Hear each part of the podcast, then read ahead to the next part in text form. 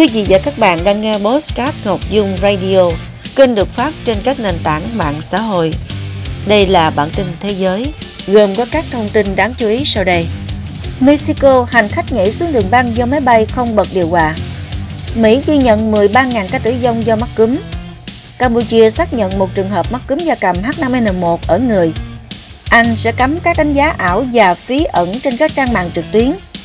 Microsoft có kế hoạch sa thải 1.900 nhân viên thuộc bộ phận trò chơi. Giới trẻ Trung Quốc bỏ qua kim cương, chọn vàng là kênh đầu tư an toàn.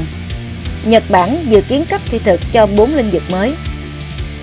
Sau đây là nội dung chi tiết. Thưa quý vị, một nam hành khách khai báo rằng do chuyến bay của Aeromexico chậm giờ cất cánh, anh ta và các hành khách khác đã phải ngồi trong máy bay hơn một giờ đồng hồ trong điều kiện không có điều hòa. Một hành khách đã nhảy từ một chiếc máy bay chở khách của hãng hàng không Aeromexico xuống đường băng tại sân bay quốc tế thủ đô Mexico City ở Mexico, khiến cảng hàng không này náo loạn, đồng thời làm nhiều chuyến bay buộc phải thay đổi lịch cất cánh. Vụ việc xảy ra vào trưa hôm 26 tháng 1 khi một nam hành khách tự mở cửa thoát hiểm chiếc Airbus A320 của hãng hàng không quốc gia Mexico và nhảy xuống đường băng từ độ cao gần 4 mét. Đây là chiếc máy bay đang trong thời gian chuẩn bị để cất cánh đến điểm cuối là cảng hàng không Aga Caliente thuộc bang cùng tên.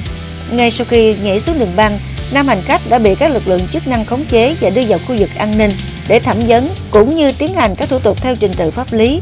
Theo thông tin ban đầu, sức khỏe của nam hành khách ổn định và vụ nhảy từ cửa thoát hiểm không gây thương tích. Ngày 26 tháng 1, Trung tâm Kiểm soát và Phòng ngừa Dịch bệnh CDC của Mỹ công bố số liệu cho thấy 13.000 người đã tử vong do mắc cúm trong mùa dịch năm nay tại Mỹ tính đến thời điểm này.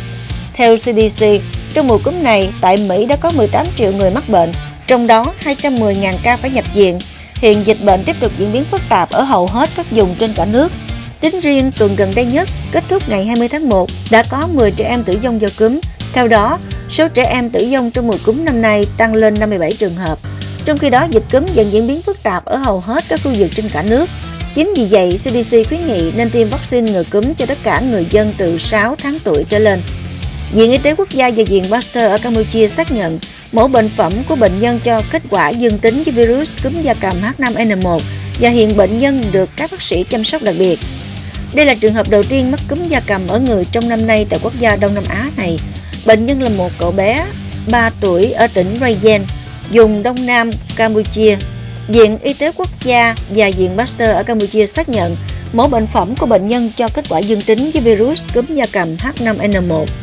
Điều tra dịch tễ cho thấy tại ngôi làng nơi bệnh nhân sinh sống cũng như quanh ngôi nhà của em đã có báo cáo về trường hợp da cầm gồm gà và vịt bị chết trong khoảng 10 ngày trước đó.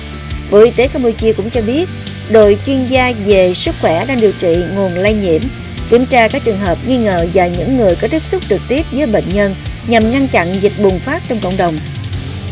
Đánh giá ảo và các phí ẩn trên các trang mạng trực tuyến đã được các nhà cung cấp dịch vụ giải trí, khách sạn và lĩnh vực vận tải sử dụng để móc túi khách hàng.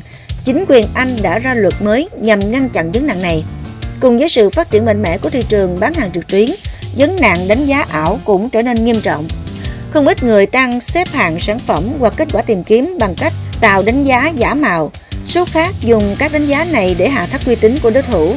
Trong khi đó, hàng triệu người mua hàng lại đang sử dụng các đánh giá trực tuyến để giúp họ lựa chọn sản phẩm hoặc dịch vụ. Chi phí ẩn cũng là vấn đề đáng lưu tâm. Nhiều khi người tiêu dùng chỉ nhìn thấy giá một phần của giá hàng hóa. Chi phí ẩn cũng là vấn đề đáng lưu tâm. Nhiều khi người tiêu dùng chỉ nhìn thấy giá một phần giá hàng hóa, dịch vụ trong quảng cáo và các khoản thuế hoặc phí bổ sung mới chỉ xuất hiện vào cuối quá trình mua hàng.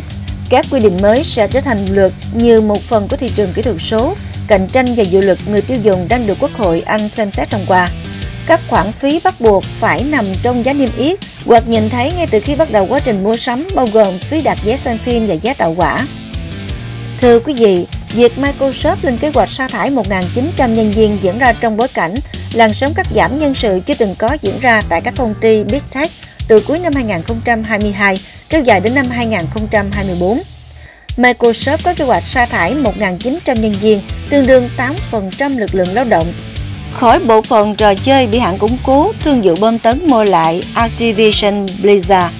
Nhà sản xuất trò chơi Call of Duty Người đứng đầu bộ phận trò chơi của Microsoft, Phil Spencer cho biết việc cắt giảm nhân viên được đưa ra sau khi hai công ty hợp nhất, ông Spencer cho biết Microsoft và Activision đã cam kết hướng tới cơ cấu chi phí bền vững để phát triển hoạt động kinh doanh trò chơi và sử dụng 22.000 nhân viên cùng với bộ phận Xbox.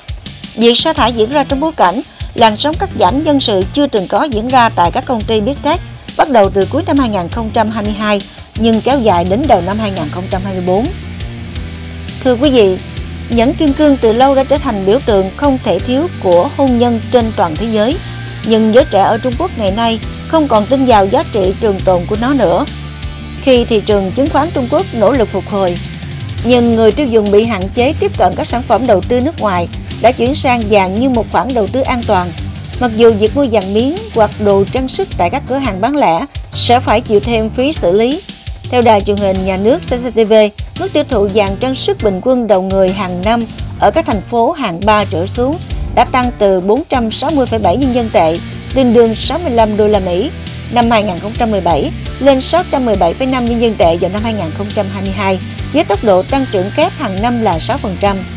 Kênh này cho biết tốc độ tăng trưởng đã vượt qua mức tăng được thấy ở các thành phố hạng nhất và hạng 2, cũng như mức trung bình toàn quốc. Giá vàng giảm nhẹ trong hai ngày cuối năm 2023 nhưng đã dao động quanh mức 625 nhân dân tệ mỗi gram kể từ đầu năm mới. Nhật Bản đang lên kế hoạch bổ sung 4 lĩnh vực vận tải đường bộ đường sắt lâm nghiệp, vận tải đường bộ đường sắt lâm nghiệp và gỗ vào danh sách cấp thị thực, kỹ năng đặc định để thu hút lao động có tay nghề nhằm ứng phó tình trạng thiếu hụt lao động ngày càng nghiêm trọng.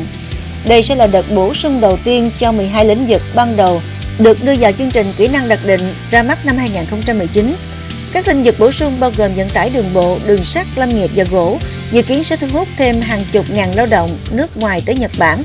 Danh mục vận tải đường bộ sẽ bao gồm nhân viên điều hành, dịch vụ xe buýt, taxi, tài xế xe tải, trong khi đường sắt bao gồm người soát vé, nhân viên nhà ga và bảo trì thiết bị, Nội các Nhật Bản đặt mục tiêu đưa ra quyết định trước khi năm tài chính hiện tại kết thúc vào tháng 3 năm 2024. Vừa rồi là bản tin thế giới. Cảm ơn quý vị và các bạn đã chú ý lắng nghe. Xin chào và hẹn gặp lại.